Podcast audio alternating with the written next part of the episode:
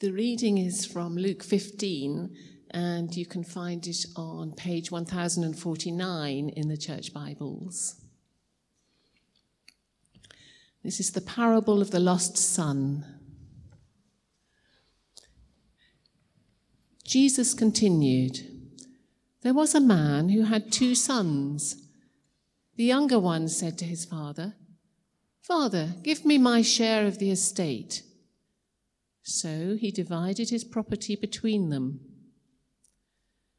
Not long after that, the younger son got together all he had, set off for a distant country, and there squandered his wealth in wild living. After he had spent everything, there was a severe famine in that whole country, and he began to be in need. So he went and hired himself out to a citizen of that country, who sent him to his fields to feed pigs. He longed to fill his stomach with the pods that the pigs were eating, but no one gave him anything. When he came to his senses, he said, How many of my father's hired servants have food to spare? And here I am starving to death. I will set out and go back to my father and say to him, Father, I have sinned against heaven and against you. I am no longer worthy to be called your son. Make me like one of your hired servants. So he got up and went to his father. But while he was still a long way off, his father saw him and was filled with compassion for him. He ran to his son, threw his arms around him, and kissed him. The son said to him, Father, I have sinned against heaven and against you. I am no longer worthy to be called your son. But the father said to his servants, Quick, bring the best robe and put it on him Put a ring on his finger and sandals on his feet. Bring the fattened calf and kill it. Let's have a feast and celebrate. For this son of mine was dead and is alive again. He was lost and is found. So they began to celebrate. Meanwhile, the older son was in the field. When he came near the house, he heard music and dancing. So he called one of the servants and asked him what was going on. Your brother has come, he replied, and your father has killed the fattened calf because he has him back safe and sound. The older brother became angry and refused to go in. So his father went out and pleaded with him. But he answered his father, Look, all these years I have been slaving for you and never disobeyed your orders. Yet you never gave me even a young goat so I could celebrate with my friends. But when this son of yours, who has squandered your property with prostitutes, comes home, you kill the fattened calf for him. My son, the father said, You are always with me, and everything I have is yours. But we had to celebrate and be glad, because this brother of yours was dead and is alive again. He was lost and is found. This is the word of the Lord. Well, good morning. Good to see you all, and uh, familiar story, isn't it? It's, it's one that you could tell probably in, in every detail. Uh, you know the story only too well. I just want to put one thing straight before we start. Some people call this story the prodigal son. Um, well, not recently. Commentators have moved away from that idea because, one, prodigal emphasizes uh, the state of the son at the beginning of the story. It's what he did at the beginning. It doesn't tend to focus on what he ended up like. So that's one reason that that title has been rejected. The second one is that the question that this story raises is which son was truly lost? Which one was it? And, and yeah, you, are almost sort of saying, well, it was the second one, yeah, but hang on, that comes at the end in about 55 minutes' time, all right? So hang in there. Um, and, the, and the third reason is this that the whole chapter is about lost. If you look at it, uh, there's a whole thing about there's a lost coin, there's a lost sheep, there's a lost son. So clearly, Jesus is wanting to talk about the concept or the idea of being lost. Uh, and it implies that he believes, it's not what I think that matters, it's what he believes, is that there is lost people in the world. And, and sometimes in, in some facets of Christianity, that idea is gone. And, and we need to be clear that there are people that are lost and there are those people who are not lost, who have been saved. Whatever language you use, and there's lots of different forms of language to illustrate that idea. But the, the, the, contra, the context for the story is clearly lostness and what it means. Uh, and there are people, therefore, who are not, as it were, part of the kingdom and who need to be drawn into that kingdom. And that's why Jesus is talking about them. And one conversation says it really ought to be called the story of the forgiving father, because that's the heart of it. The heart of it is the action of God, really. Uh, and these various illustrations from, from sons help us. Now, we can see, go back to verse 1 of the chapter, we see that there were those who were considered by respectable society as completely outcasts. The tax collectors and sinners were all gathering around to hear. They wanted to hear this news. They wanted to hear the gospel. And, and they're there. But the, the Pharisees said, He eats with sinners. How disgraceful. When did they last look in the mirror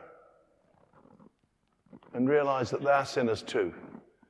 And therefore, we need to be clear uh, this concept of, of a sinner and what that means is one that we, we can't lose. We can't bury it. We used to say, didn't we, if someone did something naughty, oh, he's a right sinner, he is. Oh, that's a Devon accent came out there, sorry.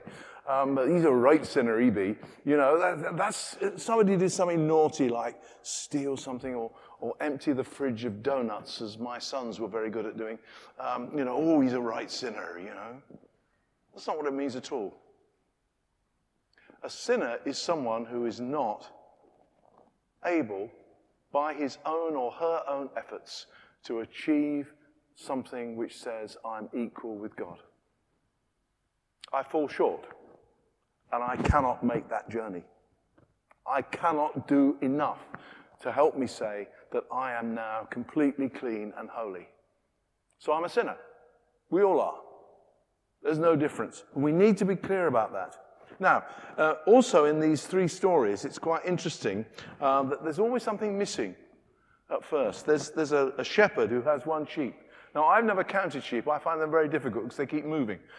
Uh, but clearly, shepherds know how to do this. One, two, three, four, uh, 97, 98, uh, 99.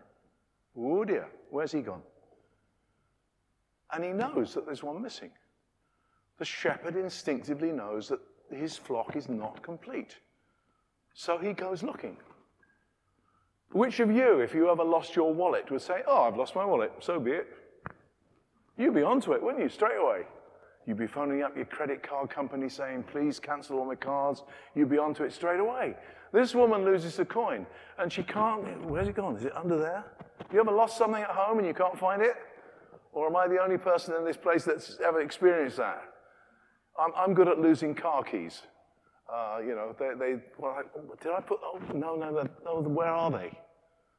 Until I find them, I can't rest. But the, the absolute pinnacle of this is the father looking out for his son, and we'll unpack that in detail in a minute. There's something else that's common to these three stories, and that's rejoicing. 15.7, we, we hear about rejoicing in heaven. Yes, I found that's not because he's found a sheep. The sheep is illustrative. So he's found the person that he's looking for. And that's what the writer is trying to illustrate here and what Jesus is saying. Uh, and also, there's rejoicing in the presence of angels in 1510. So there's rejoicing because it's been found. And so we need to understand that that is, that is what's going on here. Now, what about the characters in this story? Well, clearly the Father is God. Uh, some people have argued about that. Some commentators like to take it apart, but uh, most people who've got respectable theology uh, believe that that Father is God. No question about it. Secondly, the prodigal is the sinner who repents. And thirdly, the other son. Now, what's he doing there? Well, if you look at the whole chapter, it's top and tailed by Pharisees. Because that eldest son, the one who stands outside him, we'll come to him in detail in a minute, is very much a word. Pharisees, are you listening to this? This is you. Understand it. And so the, the characterization is, is clear. And it's a response to those mutterings in chapter 15, verse 2, that this whole lost concept is unpacked by Jesus. And so we come to the, the detail of the story. First of all, the younger son. Now, he asks for his portion of his father's estate. In the original Greek, that was something which was called a portion of his father's being.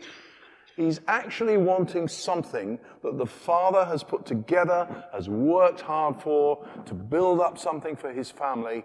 And this guy is saying, I want my bit. Now, as a younger son, he's entitled to one third. Go back to Deuteronomy, and you'll see that the eldest son always had the double portion. Hence, if you have double what the other guy's got, then this guy's got one third. I hope that math isn't too complicated for you, but, but that's what it is. So he was entitled to one third. I can imagine that the father had to sort of go out and sell things and, and, and cash things in. And, you know, this son, and he's so gracious to give it to him. Interestingly, Judaism, in its sacred writings, not in, in the Bible, has this to say about this To son or wife or brother or friend, give no power over yourself while you live, and give not your goods to another, so as to have to ask for them back again. So even the advice of, of the Jewish writings was don't do it.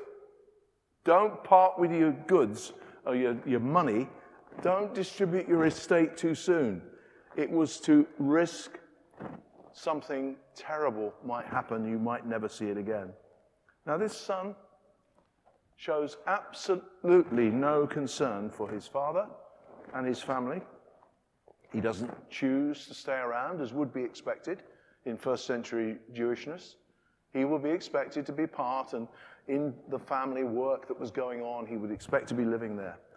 He simply cashes in his inheritance and off he goes. That would have been considered at that time, uh, and I guess now too, to be ungrateful and selfish.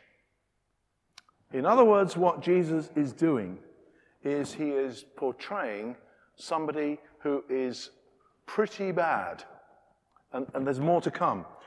Locals would have gossiped. They would have said, How disgusting, how disgraceful. What does he think he's doing?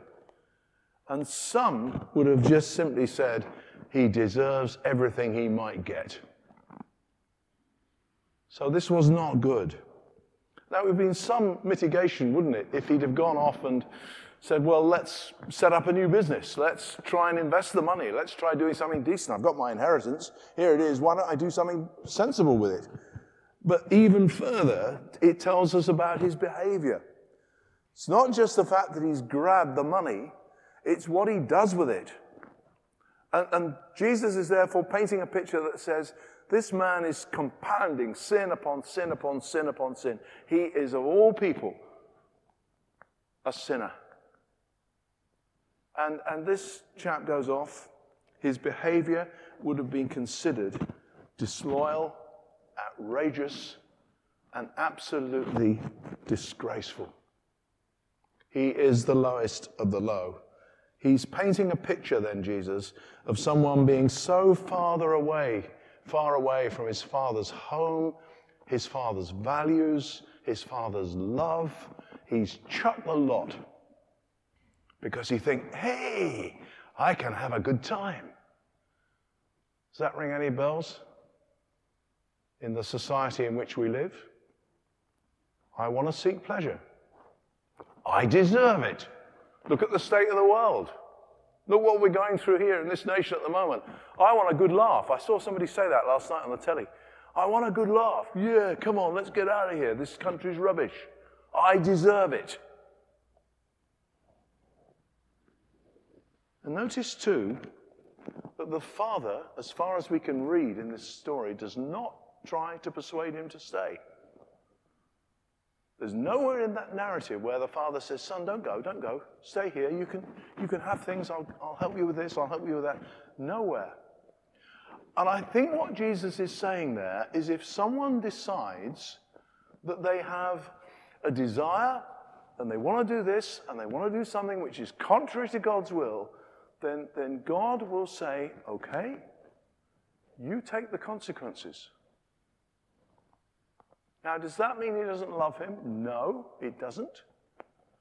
But it does mean that God sometimes, I think, allows people to go and tread the pathway that they want to tread.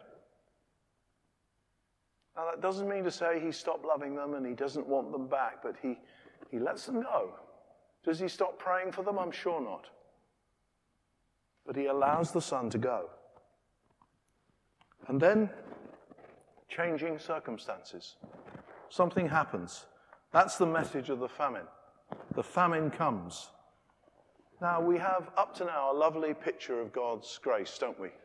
He allows him to go. He gives him something which should have been given to him when he died. He shouldn't have had it during his lifetime. He should have passed it on when he died, and he gets it. He gets it early and goes and squanders it. But something happens to bring this man, the son, up short. He gets to a place where sin, the consequences of sin, catch up with him. And he sat there and he thinks, What am I doing here? What am I doing? I'm watching pigs eat food and I want to eat it. Pigs, unclean animals to a Jew. Unthinkable. So you see, Jesus is painting the picture that this guy is just about as far in degradation as you can get. He really has blown it completely. Sin has consequences, like someone who chooses to commit adultery.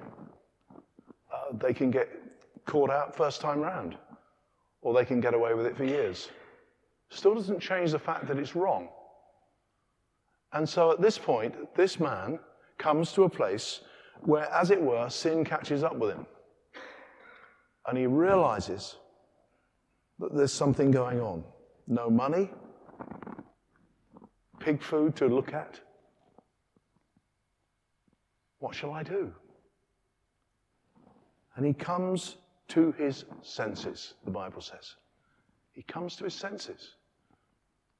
Now, I reckon if I had a microphone, well, I've got a microphone, but I'm not going to do it because it would embarrass you all. But I'd love to come round and talk to some of you, and you could tell me stories of when you came to your senses. Where you said, living for myself and living on pleasure and living for things that I want to taste and I want to do and I want to go there and I want to do that. Now, that happened to me at college. It, it just was a moment. It wasn't a moment, it was a, it was a period of time for me where I, I came to my senses and I thought there is something bigger here than just the wonderful, bright, intelligent, gorgeous person that I am. And if you believe that load of rubbish, you believe anything. But you just think that there's, there's got to be something more here somewhere.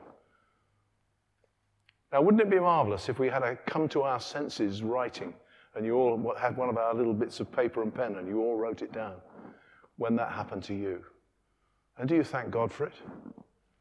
Do you thank God that somehow God spoke to you enough and clearly enough? You see, it came through hardship. Sometimes we come to, to, to know God because God, as it were, puts an arm around us of love and we experience that love. But sometimes, sometimes, sometimes, it's because we get hit by something pretty horrible. Suffering. Wasn't it C.S. Lewis who defined suffering as God's megaphone? Where God actually said, Oi, I want you to think. And the answer, the way we respond to that is not to say, God, what the dickens do you think you're playing at? the way we respond to that is God, what are you saying to me? What is it you are trying to get me to do? What am I missing here, God? And that's when this guy, in the degradation of watching pigs eat food, suddenly thought, What am I doing? Now, this isn't just about people who don't know Christ in the first place. It's also about Christians who wander away. This guy at one point was in the Father's house. And he went over there because he wanted a bit of a life, he thought. And there could be people here this morning who maybe their faith has grown cold. Maybe they're up to things that they ought not to be up to, and they've, they, have they have gone off and, and tried to shut God out over here. Well, I believe God may be well saying to you this morning come home. Wakey, wakey. Come to your senses. Realize that trying to live life your own way and with your own standards and your own values is dead end street. It's crazy. And this is the wake up call. And, and, so he rehearses his speech, doesn't he, the son? I, I know what I'm going to say. I'm going to say, uh, Dad, I've, I've, really been a bad boy. I've done lots of naughty things. I'm not worthy to be called your son. And, and, I guess all the way home, he was going over that, like one of those repeating tapes, you know, that you, you hear in shops where you hear the same tune about every five minutes, you know. And he, he was going over it. And I, am sorry, Dad. I, did, I shouldn't have done it. And, oh, and all this. What does he meet? He meets a longing father. And I love this bit. I think it's one of the most powerful bits in the Bible, actually. he comes to his senses and he, he thinks about it, but while he was a long way off, the Bible tells us, his father sees him. Now, normally a father receiving a son, as I shall be actually receiving my sons this afternoon, because they're coming for tea, I will sit on my sofa and I will expect them to walk in the door, bow, offer me presents, and say, Father, you're wonderful, and uh, you know all that kind of stuff. I shall expect that. Now, in the first century, that would be true. If my sons ever did that, I wonder what was wrong with them. I, I think they'd gone completely crazy. Um, but that was the kind of tradition. You know, you came and said, "Father, dear Father," you know, um, and that sort of thing would go on. But Dad is not sat on his sofa. He's been peeping out through the curtain, hasn't he? No, not today. Let's have another look tomorrow. Tomorrow? Not today. No, it's not coming home today. And then, the great moment in the story. Don't underplay the drama of this. Sorry if I overcook this, but I'm excited. Forgive me for a moment. But he, he kind of just gets the curtain up. It, it, no, it, is it? It's him. And, and the father is so excited that um, if he'd have run as he stood, he'd have tripped and fell flat on his face. So he'd hitch up his robe. I can't do it because I haven't got a robe on. But he'd hitch it up and he'd run like crazy down the path. It's my son. Now, you see, I, I think we, we Brits, dare I say this to you, um, we Brits are slightly too reserved about some of this stuff, you know. Oh, well, it's awfully nice you've come to faith, you know, that sort of stuff. Well, my Bible tells me uh, that this father breaks convention by running. Fathers did not run. And, and he gets there and he's so pleased. He's so pleased is a massive understatement. He is delighted.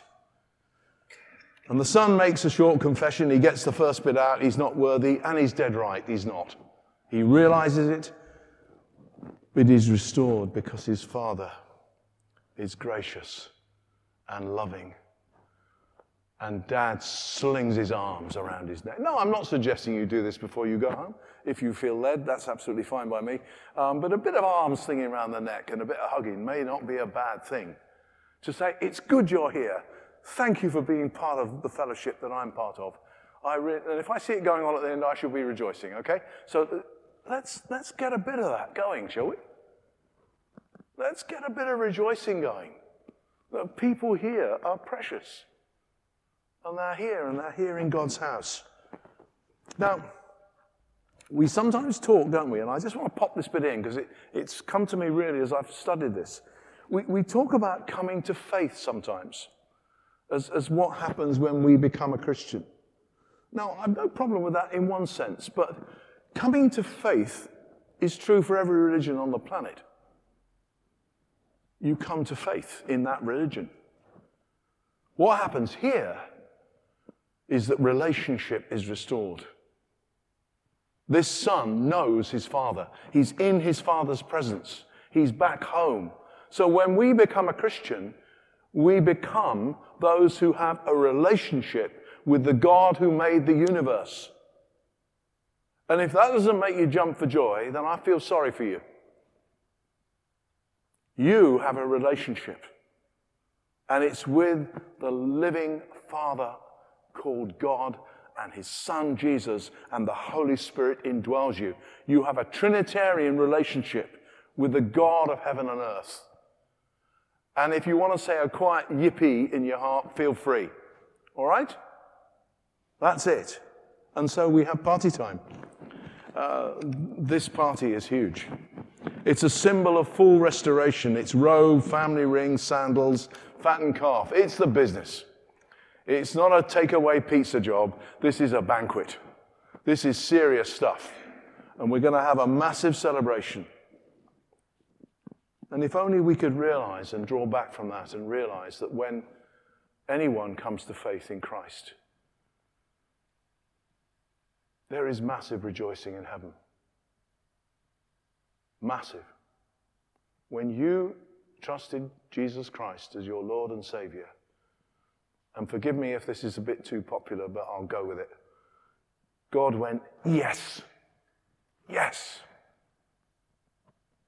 How fantastic that that person has finally realized I've been speaking to them, I've been talking to them. Maybe someone here this morning who, who's, who's not there at the moment. Well, let me tell you, if you come to Christ this morning in repentance and faith, God will jump for joy over one sinner that repents, the Bible tells us. And that's what happened here. And um, the level of rejoicing would make us aware of perhaps of those who haven't yet had a God party. And maybe, and this is raw nerve time, isn't it? There's people in your life, in your family, who, who you suspect are, are either wandering away from a faith they once knew or they've never really trusted Christ at all as Savior and Lord. This parable gives you hope. I have a brother in that situation. I long for him to know what it truly means to trust Christ as Lord and Savior. I really do. No signs yet. No signs. And yet, God's joy at the sight of a repentant sinner is boundless. And you may think that the, the language of rejoicing and jumping for joy is, is old fashioned, but boy, is it biblical. Isn't it just biblical? Rejoicing over the sinner that repents. But there's a sting in the tail of this one, isn't there? The lost son, the other one, the one who stayed at home. You can almost hear him, can't you? I, I could do a Yorkshire accent here, but that might offend somebody. But I've done a day's work. I've never stopped. I've been here all the time. I've never let my dad down. I've always been there for him. I'm as solid as a rock, me. And he was right until he said, I deserve that. You see, what he says is, I've labored hard. He's very angry about it. I've done the jobs that my father wanted me to do. I've been faithful to him, and, and I've earned it. I've never had a party. I've never had a party. I deserve a party. My friends, we deserve nothing that God gives us. It's all of grace. And the first son knows that, receives that, and receives the love of his father. The facts were true, yes. He'd been a good boy, he'd done a lot of good things. But the father tries to help him. He goes out of the party, he goes to get him as well. He goes to meet him. He goes to meet both sons, you see. He went running down the path to get the first one. The other one's outside the party. He goes to get him as well. He says, Son, look, think about it. You've got all the blessings of Christchurch Winchester and all your friends in Christchurch Winchester, and you're still moaning about it. Did I update that inadvertently? Not on your life. I have so many blessings. I've so many things to be thankful for. And this son didn't get it. He thought he deserved it. And it's very easy for us. And it's almost as if Jesus is saying, Pharisees, are you listening? Are you getting this, Pharisees? You legalists, you people that think just because you're part of a nation, you're going to get to heaven that way. No, it's changed, I'm afraid. It's repentance and faith time now. Not just because who you can stand there and say who you are. Things have shifted. And uh, they don't get it, do they? The Pharisees, because what the story tells us is that that second son, that eldest son, represents people who are legalistic, who are judgmental, and who want to stand slightly aloof and poke criticism at anything that goes on. The Father tries so hard, doesn't he? Say, come and enjoy. So whether you've recently become a Christian, it's a bit like that parable Jesus told, isn't it, of the, the guys who went to work uh, for the day. Some went for the day, and some just went for the last hour, and at the end of it, they all get paid the same amount of money. And, and the guys who've been slaving away all day say, that's not fair. Jesus is saying, whether you've come recently or whether you've been part of the Father's house for all these years, I want you to be blessed because you're part of it. Some of you people here have been in this church for many, many years. And we thank you for your faithful service and ministry. Some of you here are fairly recent to Christchurch. Whoever and whatever you are, God says you're welcome. And I love you. And I have something for you to do. So that everyone sits at the table, everyone joins the party, everyone is part of the celebration. So don't be like the Pharisees. Join in. Join in, dare I say, with what is going to be our church for the future. Our wardens and the committee are meeting this afternoon to think and pray through the applications and to shortlist. It's on your notices. Do pray for them as they meet. And let's be part of the new party that's going to be Christchurch. Let's be part of something that's going to cause much rejoicing as we see people who are lost become found. As we see young people and children blessed. As we see students coming here. As we see all the things that are happening. and so, can I suggest that as a result of this story, you perhaps put a name in your memory, or on a bit of paper, or in your Bible, or on your fridge, or whatever you do with names? And just pray that that person will move from eating pig food or watching pigs eat food and the degradation of that to life in all its fullness at the table of the Father, rejoicing at being in His presence. So let's pray that that will be very much part of what we're doing here as we see God at work in the lives of men and women and boys and girls. Let's pray, shall we? Let's pray.